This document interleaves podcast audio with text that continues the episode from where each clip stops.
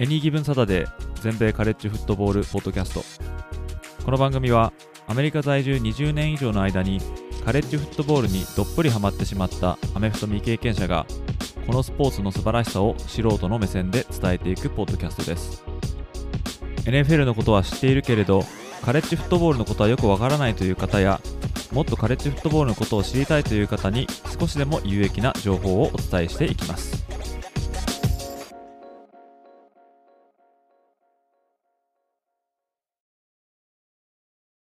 皆様ご機嫌いかがでしょうか？こちらは全米カレッジフットボールファンサイトを運営しております。エニーギブンサタデーがお送りするポッドキャストです。今期のカレッジフットボールの方はですね、すでに第4週目を終えまして、第5週目をお迎えることになっておりますけれども、第4週目はですね、トップ25チーム同士の試合が6試合も行われたということで、まあ、非常にですね、えー、見応えのある試合がたくさんありまして、で、また、ランカー同士の戦いということでですね、必ず負けるチームが出てくると。まあ、それを受けて、えー、最新のですね、第5週目をお迎えるにあたって発表されたアソシエイテッドプレス AP のトップ25。こちらの顔ぶれが少々変わっておりますね。で、今週末はですね、いよいよ9月の最後の週末を迎えるということで、まあ、季節の方はいよいよ、まあ、こっちではですね、えー、フットボールウェザーなんて、まあ、言ってですね、ちょっと肌寒いというか、えー、そういった季節になってきてまして、まあ、南部とか行くと暑いんでしょうけども、まあ、だんだんですね、チームたちの勝敗も変わってきまして、で、無敗だったチームがどんどん減っていくと。現在ですね、無敗チームは27チームまで減ったんですけども、FBS のチームが130ちょいあるということを考えれば、100チームに最低でも1つ黒星がついたということに今なりますよね。そんな感じでカレッジフットボールの方は、週を追うごとにですね、このサバイバルレースが激化しまして、で、こういろんなチームがふるいにかけられていくわけですけども、今回はですね、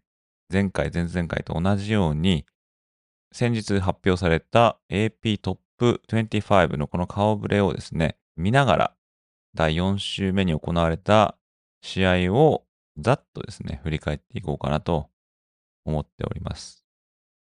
で、また最後には、第5週目に行われる試合の、まあ、注目したい試合とか、まあ、そういったものをですね、まあ、ほんとさらっとですけども、お触れさせていただきたいと思いますので、お時間がある方はぜひお付き合いください。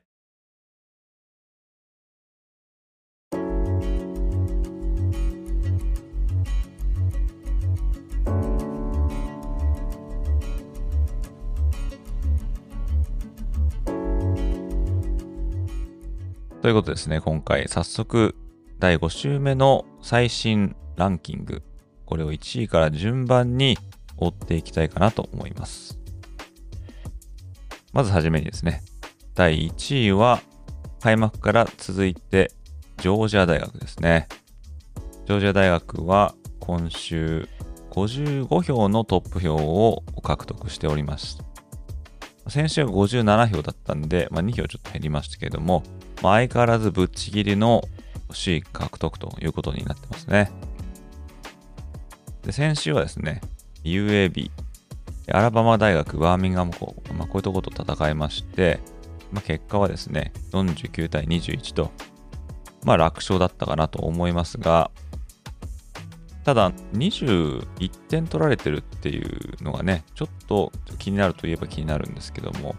まあ、UAB は、まあ、グループオフ5のチームとして、そこまで強いっていうチームではありませんのでね、そのチームに、21点っていうのはちょっと多めなような気はするんですが、まあ、それでもですね、今49点取って、ダブルスコアで勝ってますので、まあ、問題はまないのかなという感じですね。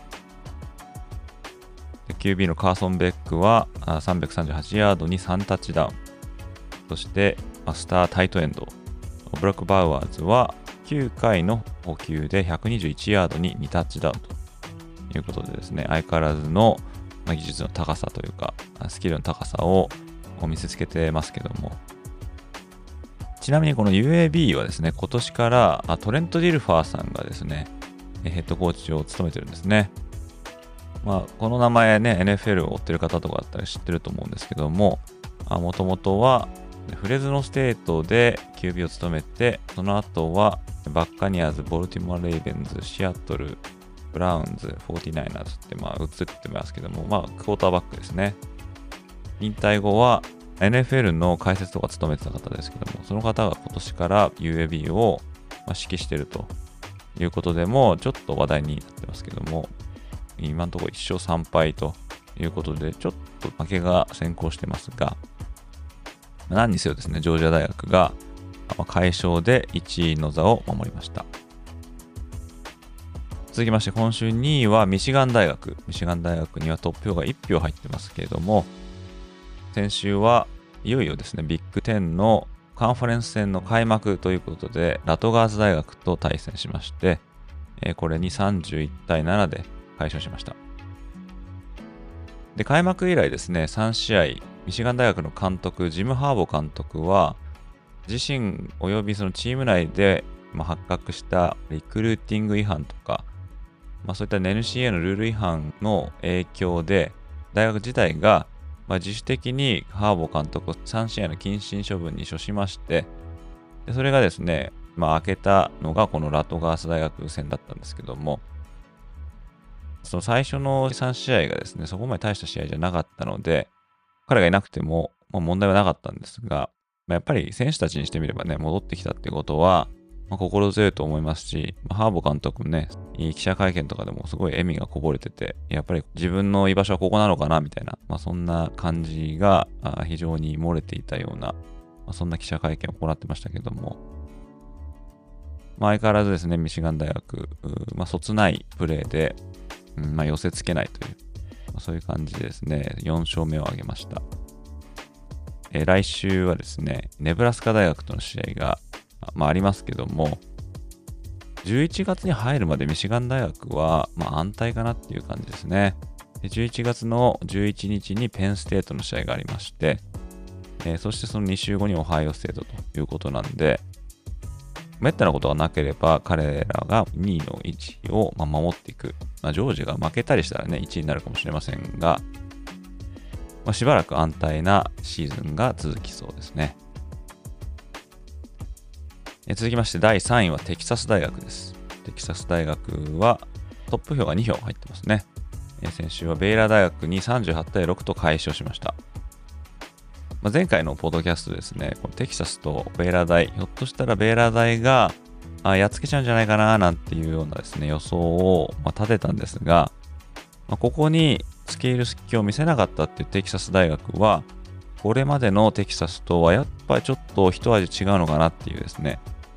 まあ、そんな感じがしますね。まあ、今までだったらこういうところでこけてたんですけども、もしっかりとですね、得点取りながら相手に得点を許さずということで、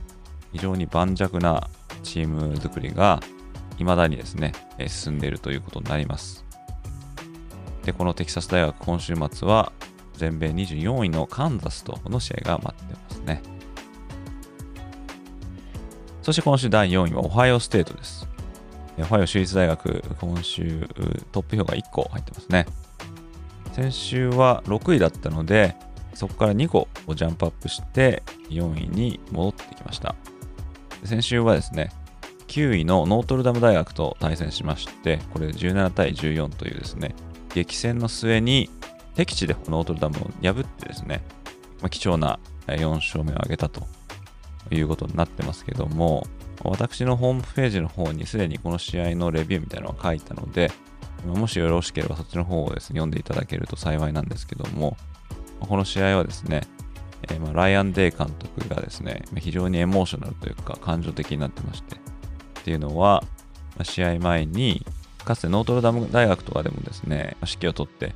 まあ、彼らが最後にナショナルタイトルを取った1988年の時の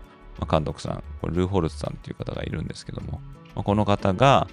まあ、古巣のノートルダム大学とオハイオステートがやるということで、まあ、コメントを求められた際に、まあ、オハイオステートはまあタフじゃないからみたいな話をしたら、まあ、何言ってんだと。うちの選手たちはみんなタフだ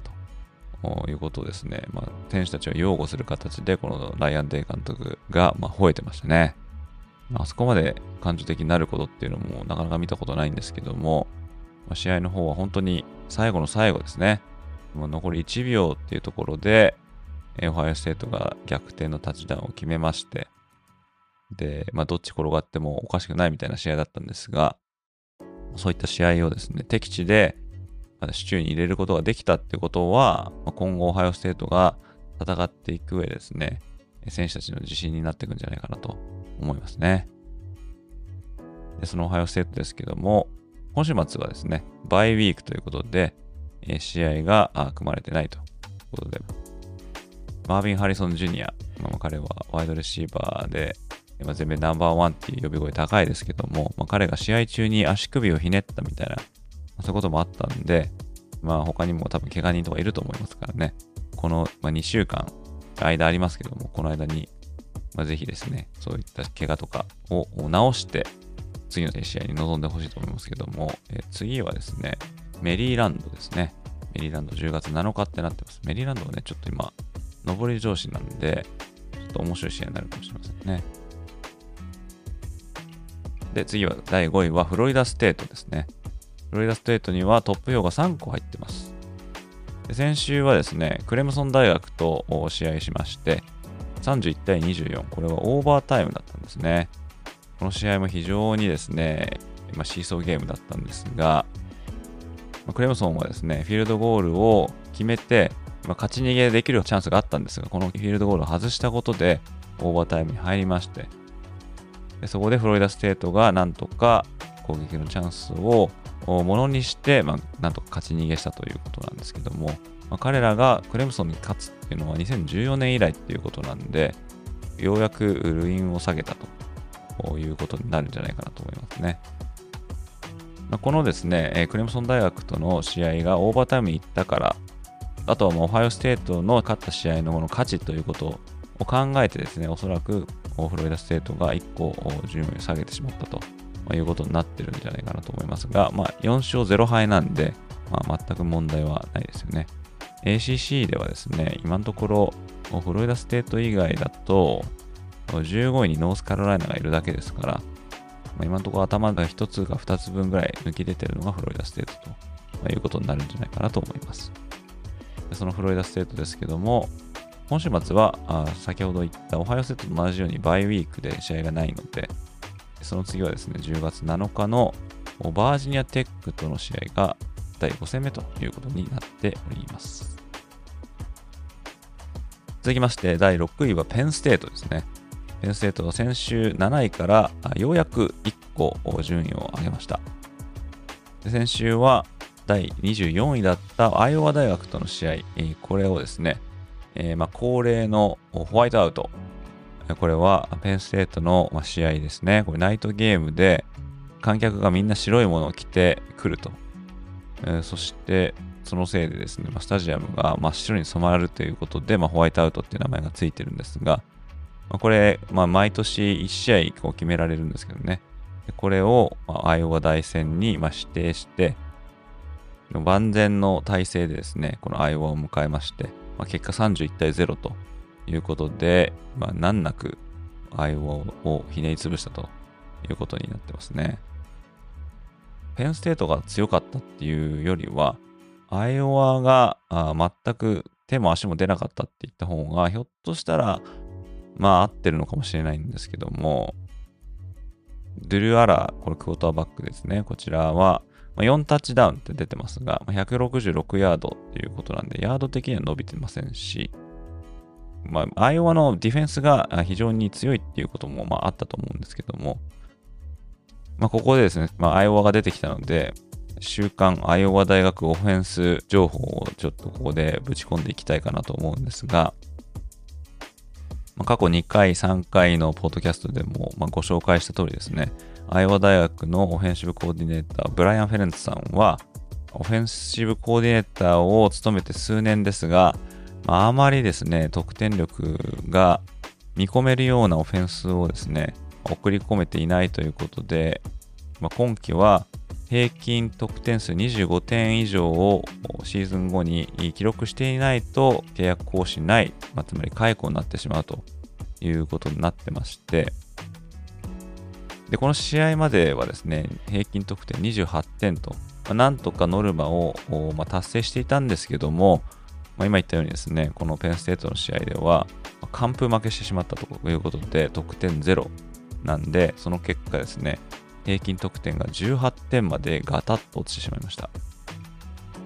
で、これですね、アイオワ大学はこの後のことを考えると、さらに厳しいですね、スケジュールが待ってまして、でこの中で、果たして25点以上の平均得点数を叩き出すことができるのかっていうのはですね、ちょっと怪しくなってきましたけども、まあ、普通だったらですけどね、これまでのこの得点力のなさを考えれば、もうこの時点で解雇されていてもおかしくないと思うんですけども、これはですね、監督さん、カーク・フェレンツさんっていうのが、このブライアン・フェレンツさんのお父さんなんで、やっぱお父さんは息子をなかなか、まあ、解雇できないっていうですね、まあ、そういう、まあ、情に流されてるところもひょっとしたらあるかもしれませんが、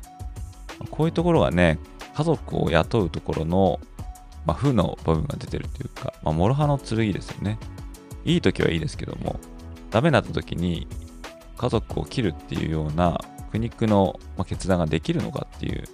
そこにちょっと疑問がありますけども、まあ、アイオワ大学、まあ、この敗戦で、当然ですね、ランク外に落ちちゃったんですけれども、このですね、平均得点数がどうなっていくかっていうのは、引き続き追いかけていきたいと思います。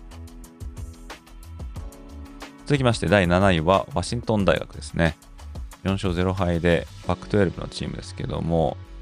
よくよく見たらパック12で一番ですね、ハイランクに位置しているチームになりました。でしかもですね、ワシントンにはトップ票が1つ入ってますね。これもなかなか珍しいことなんじゃないかなと思うんですけども、先週は同じパック12チームであるカリフォルニア大学に59対32と、まあ、快勝しまして、相変わらずですね、このファイアパワーの高いシーズンが続いてますけども、初戦のボイジーステート戦で56点、2戦目のタルサ戦で43点、ミシガンステート戦で41点、そして今回カリフォルニア大で59点ですからね。まあすごいですよね。で、このチームを率いてるっていうのが、ハイズマントロフィー候補でもある QB のマイケル・ペニックス・ジュニアですね。このマイケル・ペニックス・ジュニアはですね、この4戦目を終わった時点で、トータルのですね、パスヤードっていうのが1636ヤード。こちらは全米最多の数字となってます。また QBR、QB レーティングも93.7ポイント。こちらも全米1位ですね。タッチダウン数が16で、インターセプションが2ということで、非常に効率のいいパフォーマンスを続けていると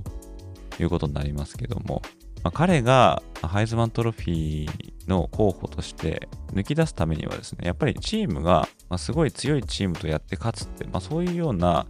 状況がま必要になってくると思うんですけども、まあ、それを考えると、おそらく彼に大きなチャンスが訪れるっていうのは、10月14日に行われる、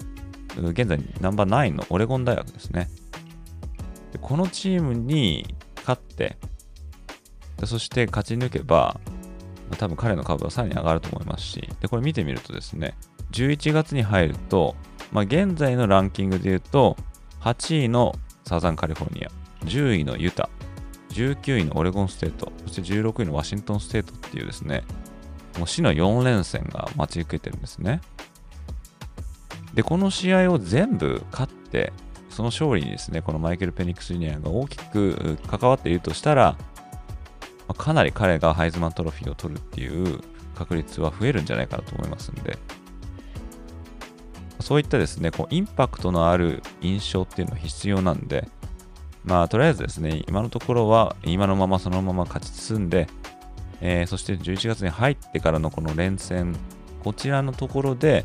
勝ち抜けばですね、おのずと全米のメディアのアテンションっていうのは彼に向いていくと思いますので、こちらの方も楽しみなんじゃないかなと。今週第8位はサザンカリフォルニア大学 USC ですね。USC は先週ですね、5位だったんで、ランキングを3つも落としましたね。これちょっと3つも落ちたのは意外だったんですけども、負けてないんですけどもね。まあ、オハイオステートとか、ペンステート、ワシントン、こちらの方の勝利の価値が上回ったっていうことなんでしょうが、まあ、先週はですね、アリゾナステートとやりまして、これ42対28で勝ってます。でこのアリゾナステート戦はですね、前半ちょっとこう苦戦というか、拮抗した展開をですね、送りまして、で前半を終えた時点で21対13ということでですね、ちょっとこう突き放せないというか、まあそういう感じだったんですが、結局後半にまた21点入れて、でディフェンスがなんとかしのいで、終わってみれば、3ポゼッション差ですかね、これね、出まして、4勝目を手に入れました。で昨年のハイズマントロフィーの受賞者であるケイレブ・ウィリアムスは322ヤードに3タッチダウンですね。そして、ランニングバックのマーション・ロイド。こちらは14キャリーで154ヤード稼いでますし、また、かのですね、ジェリー・ライスの息子さんであるブレンデン・ライス。ワイドレシーバーですけども、この試合ではですね、133ヤード2タッチダウンと、まあ、活躍してまして、さすが親の DNA を受け継いでるなって感じですけども、まあ、一方のですね、アリゾナステートですね、これ負けはしたんですが、展開的にはですね、まあ、そんな悪くなかったんじゃないかなって思うんですね。っていうのは別に自分の過去の発言を擁護するわけじゃないんですが、プレシーズンの時にアリゾナステートは、まあ、ちょシンデレラチームになるんじゃないかななんて勝手にま言ってたんですけども、ここまで1勝3敗なんで、まあ、シンデレラチームとは言えませんが、でも内容的にはですね、うん、かなりここ期待できそうな、まあ、数字が残ってたりとか、まあ、してるんで、今年からですね、監督さんがですね、オレゴンステートでオフェンシブコーディネーターを務めていたケニー・ディリンガムって人ですね。えー、彼が、まあ、まだ若いんですけども、まあ、彼の初陣ということでですね、今年1勝3敗ですけども、まあ、内容を見ると、うんまあ、期待できるかなと、アリゾナステートのファンの方、まあ、いらっしゃったらですね、一勝3敗ですけども、まあ、そこまで悲観的にならなくてもいいのかなっていうような、まあ、そんな気が、まあ、しましたね。そして、えー、今週第9位はオレゴン大学です。オレゴン大学は4勝0敗で、先週コロラド大学との試合を42対6ということで、まあ、圧勝ですね。まあ、コロラド大学がですね、まあ、ディオン・サンダース監督、コーチプライムに率いられて、えー、この試合まで3勝0敗と、かなり話題をかさらってたんですが、オレゴン大学の監督さん、これダン・レニングさんっていうんですが、この方がですね、このディオン・サンダース監督の試合、これを前にですね、まものすごいペップトークを、まあ、繰り広げたんですね。ペップトークっていうのは、試合前に選手たちを奮い立たせるような、まあ、スピーチですけども、まあ、こんな中でですね、まあ、コロラド大学のシンデレラストーリーはここで終わるぞと。うちらの方が、まあ、すごいみたいな、目に物言わしてやるみたいな、そういうようなですね、ことをものすごい形相でこう怒鳴り散らしてたんですけども、まあ、それが、あまあ選手に届いたのかどうか分かりませんが、オフェンス、ディフェンス、スペシャルチーム、どの面を取ってもオレゴンが圧倒的に上と。もともとコロラド大学の、まあ、ロースターっていうのはですね、半分以上がトランスファポータルで獲得したような選手たちで、で去年とかまでと比べると、まあ、レベルは上がってるんでしょうけれども、まあ、総合的に言ったら、やっぱりまだトップ10、トップ15、例えばトップ25のレベルにないかもしれないですけども、まあ、ただね、その中でも3戦、3連勝してるんでランキングされましたが、ただ今回のオレゴン大学との試合で、まあ、ついにメッキが剥がれたっていうんですかね、ちょっとこの現実を見させられたっていう感じで、ちょっとここまで膨れ上がっていたコロラド大学への期待度をこうちょっと弾けてしまったといえば、まあ、まあ、弾けてしまったんですが、まあ、だからといって別にね、コロラド大学が失敗してるっていうことじゃないと思いますし、まあ、これ、コーチプライムの初年度なんで、まあ、やっぱりここから始まっていくっていうことを考えれば、まあ、ここまでアテンションを引きつけたとか、まあ、あとはね、あの、ファンの期待度高いですから、シーズンチケットも売り切れてますし、まあ、そういうことを全体的に考えると、もう全然成功してると思いますけどもね。まあ、やっぱ勝たなきゃいけないってことを考えると、まだまだそれはもうちょっと先なのかなっていう感じしますね。で、この、まあ、コロラ大学は今週末、8位の USC と対戦しますんで、まあ、そこもね、ちょっとかなり厳しいと思いますけども、まあ、この9位のオレゴン大学は今週末はですね、スタンフォード大学と戦うことになってまして、まあ、さっきもちょっとね、ワシントンの話しましたけども、うんまあ、彼らにとってはそのワシントン戦がですね、えー、まず最初の、ま、ハードルになるのかなというところですね。そして10位はユタ大学。こちらもですね、パック12チームですね。これ7位のワシントン、8位の USC、9位のオレゴン、10位ユタ。これ全部パック12チームですね。先週、ユタ大学は22位の UCLA を14対7で、えー、倒しまして、見事トップ10に食い込んできました。で、この UCL 戦はですね、ちょっと他のランキングチームとの対戦に比べると、うんまあ、そこまで注目されてなかったのかなっていう感じですが、えー、試合内容的もですね、14対7ということで非常にロースコアだったんで、まあ、この派手さを求める人にしてみればもうかなり物足りなかったとは思うんですけども、まあ、UCLA の方がですね、フレッシュマンのクォーターバックのダンテ・モア、まあ、彼がこの敵地でどうなるかっていうことに注目が集まりましたが、やっぱりその敵地での洗礼を受けたという感じでですね、この日はちょっと苦戦しましたね。ユタ大学のディフェンスっていうのはもともと定評があるユニットなんで、でこれにですね、ちょっと太刀打ちできなかったっていうのが、まあ、実際のところですけども、まあ、ユタ大もですね、相変わらずクォーターバックのですね、キャメロン・ライジング彼が出てこないということで、非常に心配ですね。えー、どうなってるのかっていうのがですね。まあ、彼はここ何年もですね、ユタ大学を率いてきた、まあ、精神的リーダーでもあるんで、まあ、彼の怪我ですね、これ先シーズンに膝の怪我でですね、えー、ま ACL ですね、前十字靭帯を切って、その、まあ、回復具合が、まあ、多分芳しくないってことなんでしょうけども、これからですね、パック12の試合がどんどんどんどんこう厳しくなっていく中で、まあ、ライジングの復帰っていうのは非常に待たれますが、逆に言うと、ライジングがいなくても、なんとここまでチーム力で来れたっていうのは、まあ、それはそれでユタ大学にしてみれば、まあ収穫なのかなと思いますね。まあ、とにかくもうユタ大学は、カイル・ウィッティンガム監督、うまあ、彼の、まあ、安定したチーム力っていうか、チーム作りっていうのが、まあ、長きにわたって続いてるっていうところが非常に今評価に値するんじゃないかなと思いますね。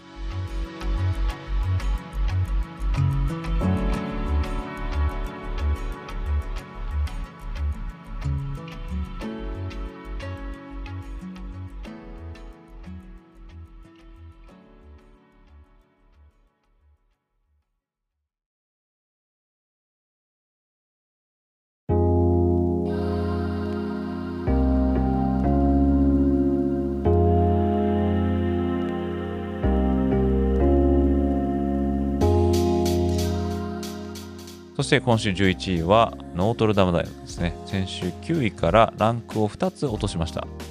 えー、こちらはですね、先週で前日のオハイオステートと戦いまして、17対14で負けたと。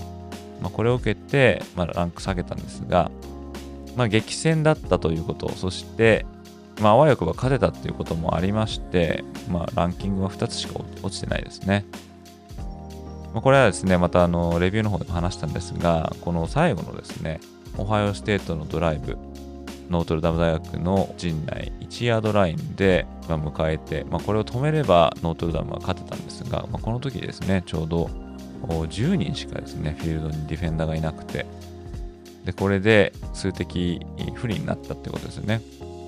えー、まノートルダム大学点取られちゃいましたけども、まあ、コーチ陣の、これミスだと思うんですね、やっぱり。パーソネルの入れ替えとかっていうのは、こういう、もちろんドタバタしてたとは思いますけども、まあ、そこで11人遅れなかったってところは、まあ、コーチ陣の、ま、失態だと思うんですけどもね、まあ、こういうところで、まあ、ちょっと差が出てしまうのかなって、まあ、このマーカス・フリーマン監督は今年で2年目の非常に若い監督ですけども、まあ、こういったことをですね、まあ、糧にですね、今後そういうことないようなことをしていくと思いますけども、非常に惜しかったですね。このノートルダム勝ってたら、逆に彼らがトップ5とかに入ってたかもしれないですからね。え続きましてですね、今週第12位はアラバマ大学ですね。アラバマ大学は先週15位のオレミス、ミシシッピを24対10で、え倒しまして、まあ、虎の子の1敗を守ったということで3勝1敗ですね。で先週は13位だったんで1つランクを上げておりますけども、この試合はですね、QB 開幕2戦で先発を務めていたジェイレン・メルロ、まあ、彼がですね、ちょっとまあインターセプション癖がついてるということで、3戦目のサウスフロリダ大学の試合でベンチに下げられまして、で、バックアップの QB を2人、まあ、投入されたんですが、まあ、どっちもどっちだということで、このミシシッピ大学にはですね、このジェイレン・メルロ帰ってきましたけども、そうですね、相変わらず得点力が、まあ、あるのかないのかって言ったらですね、今までの比べると、まあ、そこまであるようには、まあ、見えませんけども、でも、ディフェンスがやっぱ冴えてますね。オレミスっていうのは、まあ、レーン・キフィン監督っていうですね、非常にオフェンス流の知識に長けた、まあ、指導者が、まあ、率いてまして、まあ、このオフェンスを10点に止めたっていうのは、まあ、非常に、まあ、朗報だったと思いますし、まあ、ミルローはですね、この試合225ヤードに1タッチダウンに1インターセプションということなんで、まあ、それでもですね、ボールを動かしていたっていうことを考えれば、やっぱり今まで出てきた3人の中では一番、まあ、期待ができるのかなっていう感じはしますね。まあ、投げられるっていう面で言うとですね、えーまあ、その3人の中では、まあ、どこどこかもしれませんけども、まあ、走れるっていうところが非常に、ま、強いんじゃないかなと思いますね。で、またランニングバックのジェイス・マクラレンっていうのが105ヤードに1タッチダウン。この試合はですね、結構やっぱランで押していたような気はしますけれども、まあでもこのホームではあったんですが、ランクされているミシシッピ大学に今勝てたっていうのは、まあ、彼らにとってはですね、ちょっと自信を取り戻すいいきっかけになったんじゃないかなと思いますね。そして今週13位は LSU、ルイジアナステートです。ルイジアナステートは先週アーカンソーとやりまして、34対31というですね、僅差でなんとか勝ったっていう、まあ、そういう試合展開でした。もともとはですね、アーカンソーがずっとリードするような展開で、これひょっとしたらひょっとするんじゃないかっていうね、感じだったんですが、えー、なんとか後半ですね、残り9分で、えー、リードを奪ったんですけども、アーカンソーが残り5分で追いついて31対31。で、この状態で迎えた最終局面に、まあ、LSU はですね、5分間かけて9プレーで72ヤードをこちらで邁進しまして、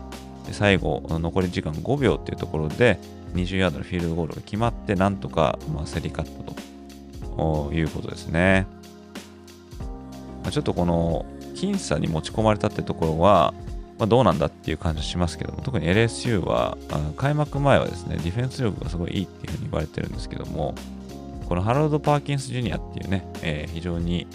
期待の2年生のラインバッカーないし、まあ、エッジラッシャーみたいなのがいるんですが、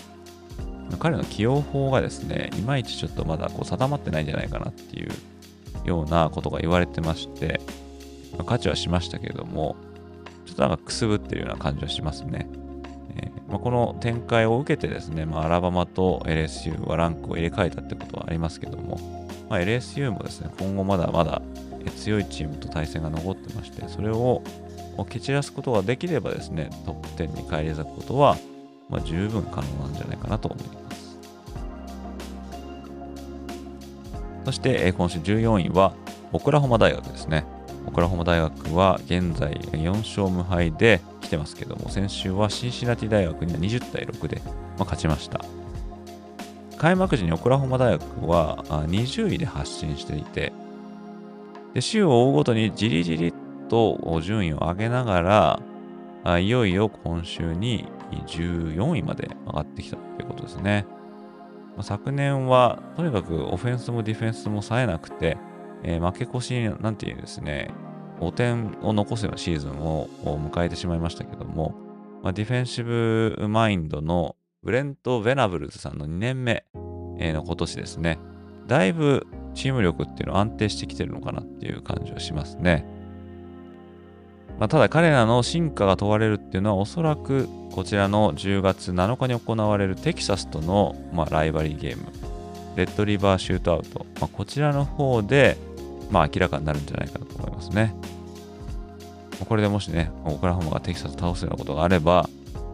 彼らの株もぐっと上がると思いますんで、まずは今週末に行われるアイオワステートとの試合を確実に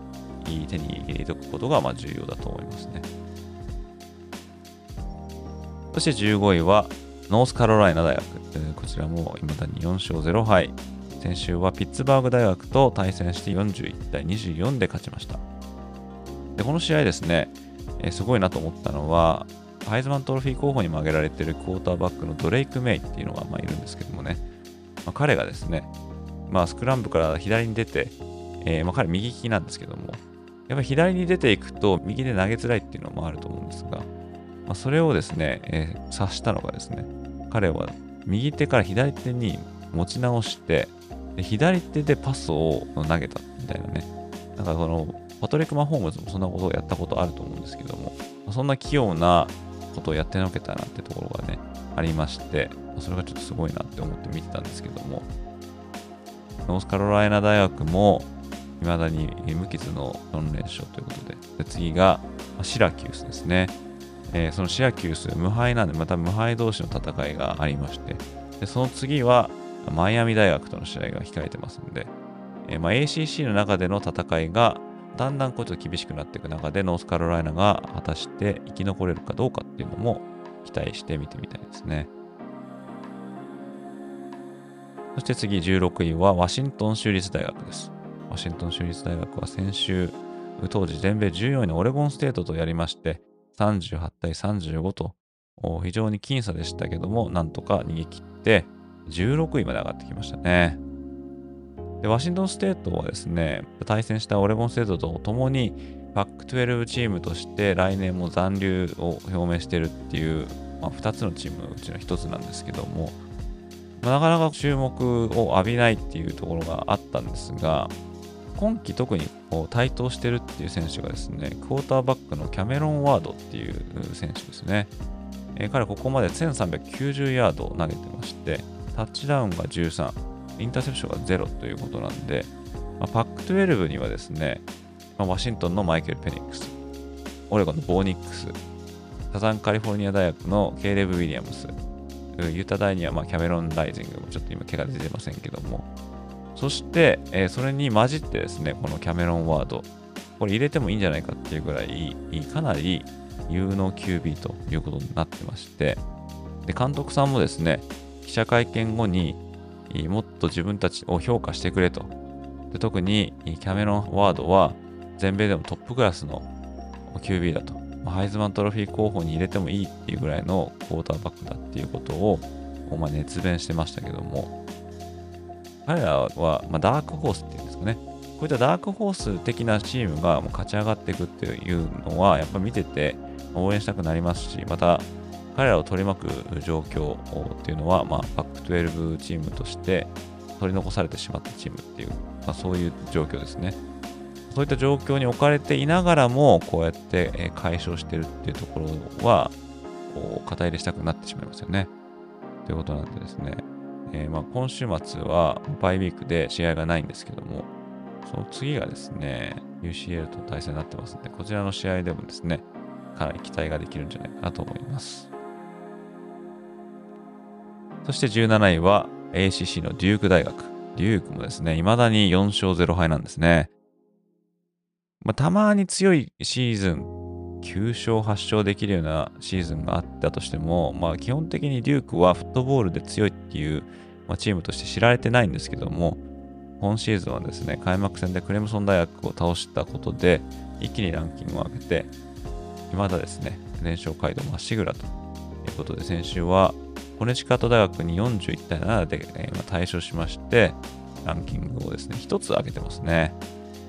その QB のですね、ライリー・レナードが相変わらず調子いいですね。このユーコン戦ではですね、248ヤードにワンタッチダウンで、ランでも30ヤードに1タッチダウンということで、かなり活躍してますね。次の試合がですね、ノートルダムですね。これノートルダムは、デュークにやってくるんですね。確か ESPN の、まあ、著名なプリゲームショーでもある、カレッジゲームデーっていうのがまああるんですけども、確かデュークに行くと思うんですよね。大体この番組はですね、その週に注目が集まってる試合の会場に行って、まあ、土曜日とかに試合が開始されるまで、まあ、プレビューショーみたいなのをやるんですけども、でそこにファンがいっぱい集まって、まあ、すごい盛り上がるんですけどね。これデュークでやるのが確か、このカレッジゲームで史上初だと思うんですけどもね。それぐらいデュークの連勝っていうのが、ま、注目を浴びてきてるっていうことだと思うんですけども、ただ対戦相手がノートルダムなんで、相手にとって不足はないということになりますが、もうこれ本当勝ったらね、さらにランク上がっていきますよね、デュークね。来週になってみると分かりませんが、これもし勝ってたら、もうこれはシンデレラチーム認定ということでいいんじゃないかなと思いますね。そして今週18位はマイアミ大学です。マイアミ大学は先週の20位から2つランクを上げていますね。先週はテンプル大学に41対7ということで楽勝してますけども、まあ、彼らももこの後ですね、この NCC のスケジュールがまあ混み合ってきますんで、まあ、18位っていうのはね、もう一声来たいところですけども、おそらくこの後、フロリダステートとかと戦うようなことになった時に勝てばですね、まあ、上にボンと上がってくるんじゃないかなと思いますし、まあ、おそらくこの位置からだと、まあ、まだまだシーズン長いですけども、まずは ACC のタイトルを取るっていうこと、まあ、これを念頭にやっていけば、まあ、おのずと道を開けてくるのかなと思いますね。そして、えー、19位はオレゴンステート。先週14位からランクを5つ落としてしまいましたね。これはまあ前日のワシントンステートとの敗戦を受けてっていうことですけども、まあ、この試合本当にね、惜しかったんですね、オレゴンステート。まあ、ワシントンステートが一時期ですね、35対14っていう風に点差つけられて、これはちょっとワシントンステートがこのままいっちゃうかなと思ったらですね、そこからオレゴンステートが21点ですね、取って、35点取ったというところまで来たんですよ。だからこれ、もしですね、なんか他に例えばフィールドゴール外したとか、ワシントンステートがですけども、したら、オーバータイムとか行ったかもしれないっていうね、感じですね。まあ、彼らもワシントンステートと同じくですね、パック12に取り残されたチームということなんで、彼らにも頑張ってほしいかなと思うんですけども、ただランキングから落ちなかったのはまあ良かったかなと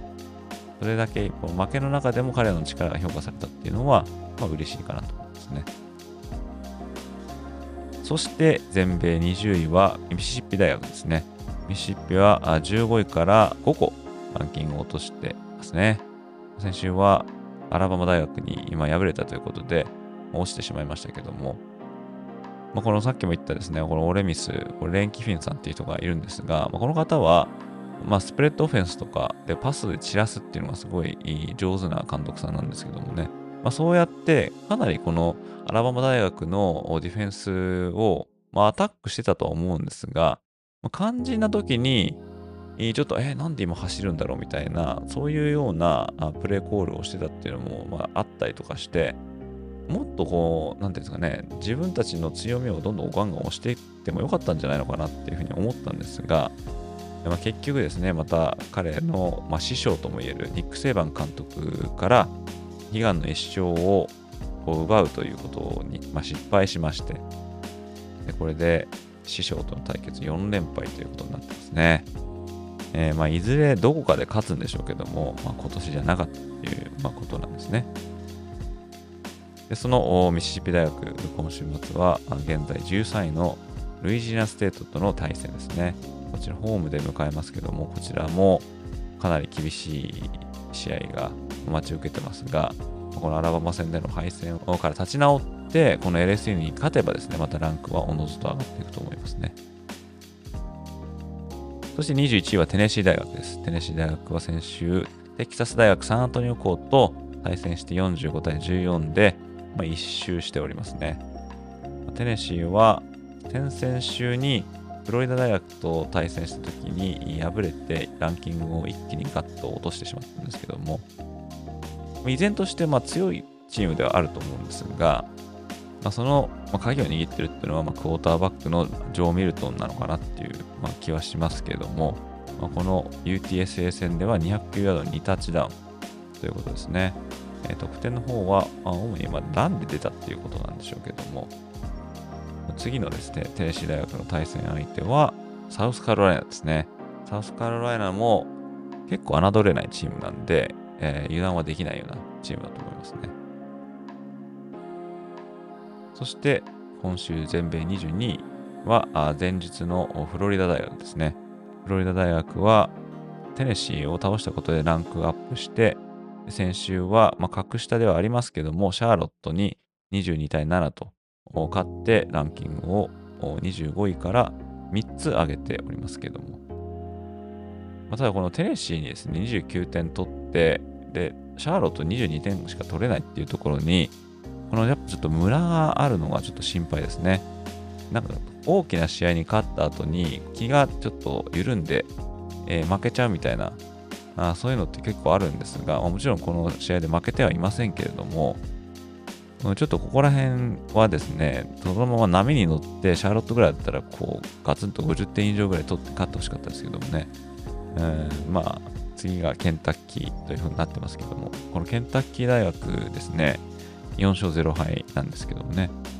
いつもこのケンタッキーって大体ランキングをされないけれども勝ち星を地道に拾いながら上がっていくっていう感じなんで、まあ、これもしね、えー、まあ、ちょっとケンタッキーの話になってますけども、フロリダ大学に勝ったらケンタッキーは絶対これランキング上がってくると思いますし、でまたこれケンタッキーってあの、今4勝0敗なんですけども、過去3シーズン、すべて開幕4勝0敗で出発してるんですね。で、これはなんと1911年以来の偉業ということなんで、えー、まあ、ケンタッキーもこの後ですね、場合によってはランキング入ってくると思うんですけども、まあ、フロリダは、まあ、油断はできないかなと思いますね。そしてですね、今週23位は、ランク外からのミズーリ大学ですね。ミズーリは SEC のチームですけども、先週はメンフィスに34対27で勝ちまして、4勝0敗でいよいよランキングに今季初登場ですね。この2週前にカンザスステートとやって、カンザスステートは15位だったんですが、このチームを試合終了と同時のこの61ヤードのフィールドゴールを決めて勝ったっていう、えー、まあ、そこでですね、ちょっとみんなの目がこうミズーリに集まって、で今回メンフィスに勝ったことで、4勝0敗のミズーリをトップ25に推す声がまあ上がったということですね。で今週末はバンダビルト大学との試合なんで、まあ、ここはおそらく盤石に勝てると思うんで、えー、ミズーリ大学も、まあ、この後どこまでいけるのかなっていうのは気になるところですね。そして24位はカンザス大学。彼らもランク外から初登場ですね。先週は BYU に38対27で勝ちまして、ランキングに今季初登場ですね。カンザスは先シーズンですね、開幕5連勝とかして、えー、一時期ですね、センセーショナルなチームになってましたけども、今シーズンも、まあ、4勝0敗。まあそうですね、対戦相手を見るとですね、まあ、ミズーリステート、イリノイ、ネバダ、BYU ということなんで、まあ、イリノイはですね、ビッグ10のチームですが、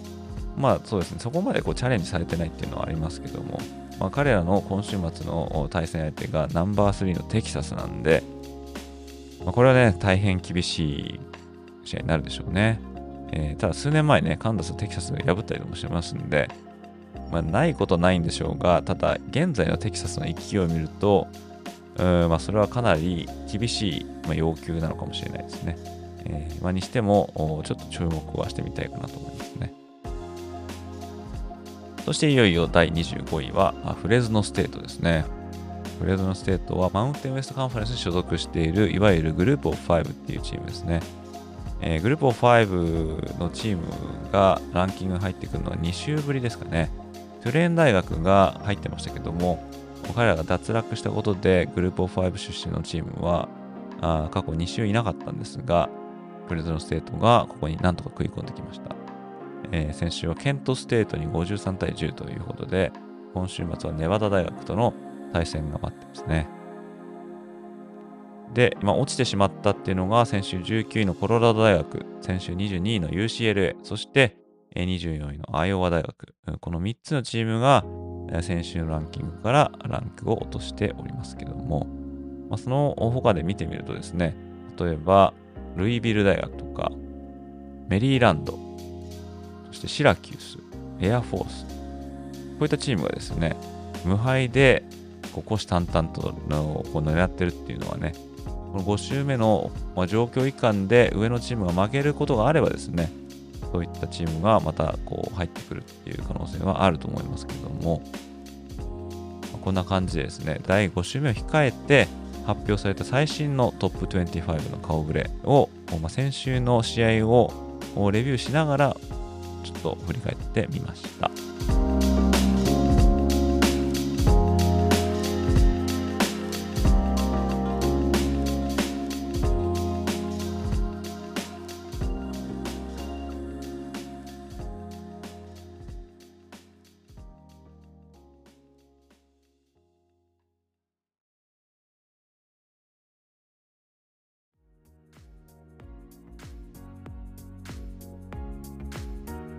で最後にですね、今週第5週目に行われる試合っていうのの中から、まあ、主に注目してみたいなっていうカードをですね、ご紹介して終わろうと思うんですけども、まずですね、今週金曜日ですね、9月29日に行われるのが、パック12の激戦ですね。これナンバー10のユタとナンバー19のオレゴンステートっていうのがこれありますね。オレゴンステートはさっきみたいにワシントンステートに負けてしまったので、カンファレンス戦でなんとか上に行くためには絶対負けられない試合ということになってますが、これオレゴンステートのホームなんでですね、まあ、ちょっと地の利はあるかなと思うんですが、まあ、ユタ大学はお話しした通りですね、非常に強力なディフェンスを持ってますんで、まあ、クレムソン大学から転校してきた DJ ウイアンガレレイ、まあ、彼の一層のです、ね、活躍が期待されるところですね。で、あとはですね、ナンバー8のサザンカリフォルニア大学とコロラド大学の試合ですね。これコロラド大学のホームですけども、まあ、先週のですね、オレゴン大学との敗戦で、コロラド大学の、まあ、期待度っていうのはちょっと下がってしまったとは思うんですが、で、しかもですね、USC が相手ですから、さらにですね、このオレゴンよりもとんでもないですね、大敗になってしまうんじゃないかっていう、この怖さはあるんですけども、まあ、やっぱりですね、コーチプライムの率いるコロラド、まあ、見てみたいっていうのはありますよね。まあ、この彼の、ま、息子さんでもあるセドゥア・サンダース、コートバックが1410ヤードに11タッチダウンということで、ま、数字的にはですね、トップクラスなんですが、まあ、このオレゴン大戦でですね、200ヤードにも届かなかったってことを考えると、まあ、対戦相手は厳しいですが、まあ、セドゥアにしてみればちょっとここで、え、挽回しておきたいかなっていうふうに思ってると思うんですけどもね。であとはナンバー22のフロリダとケンタッキー。これ、まあ、さっきちょっと話しましたけども、まあ、ケンタッキー大学が3年連続4勝0敗発進ということで、えホームにこのフロリダ大学を迎えますけども、ケンタッキーのクォーターバックは先シーズンまでノースカロライナステートにいたデビン・リーリーっていうクォーターバックですね。でフロリダ大学の、まあ、クォーターバックもまた転校生でもあるグラハム・マーツ、まあ、彼はウィスコンシン大学出身なんですけども、まあ、こういったですね、転校生 QB 同士の戦いっていうのも、まあ、見ものかなと思いますね。であとはですね、ナンバーワンのジョージアとアーバン大学、これ日本でオーバーン大学として知られてると思うんですけども、まあ、こちらの対決、こちらはですね、別称 Deep South's Oldest Rivalry とか言うんですね。えー、これ新南部最古のライバリーということで、普通だとね、もっと11月とかに行われるんですけども、9月に行われるっていうのは非常に珍しいなと思うんですが、アーバン大学は先週テキサス A&M 大学に敗れてしまっていっぱいがついてしまったんですけども、まあ、今年からですね、ヒュー・フリーズさんに率いられてまして、まあ、ちょっと期待は高かったんですが、このテキサス A&M に負けてしまったのはちょっと意外だったんですけどもね、まあ、ジョージアにしてみればですね、まあ、アーバン大学の敵地なので、非常に観客が入って盛り上がるでしょうから、まあ、そういった敵地の洗礼を受けながら、あしっかりとお仕事をこなせるのかっていうのをね、えー、まあ、期待してみたいですね。あとは、ちょっと先ほどもまた述べましたが、全米24位のカンザスと全米3位のテキサスのこのビッグ12チームの、まあ、無敗同士の対決ですね。まあ、おそらくテキサスに部があると思いますけども、まあ、こちらも注意してみてみたいと思いますね。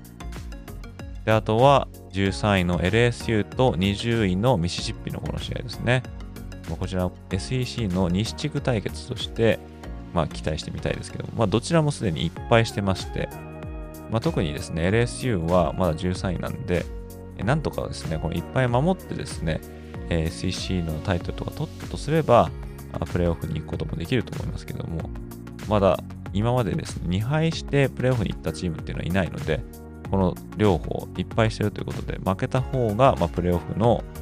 切符を失うということになるんじゃないかなと思いますね。そして、ナンバー11のノートルダムとナンバー17のデュークのこの試合ですね。まあ、先ほども言ったように、この ESPN のカレッジゲームデーが行くっていう試合ですけども、まあ、デューク大学4勝0敗ですが、まあ、クレムソン大学に勝ったとはいえですね、クレムソンがちょっと今、下火なんで、まあ、その試合よりもさらに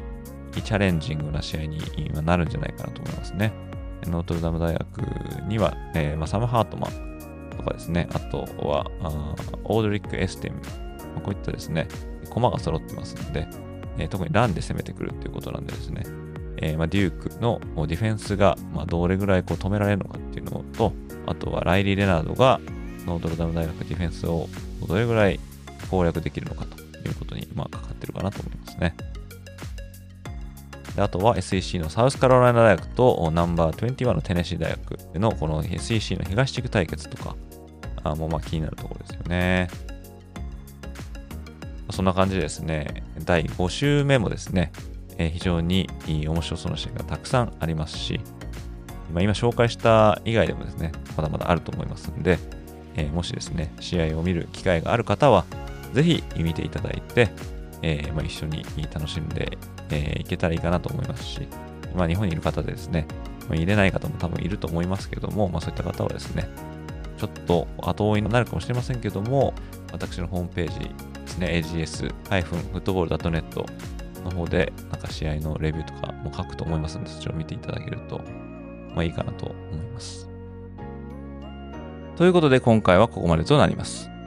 最後までご視聴いただきありがとうございました。また次回のエピソードでお会いいたしましょう。それでは失礼いたします。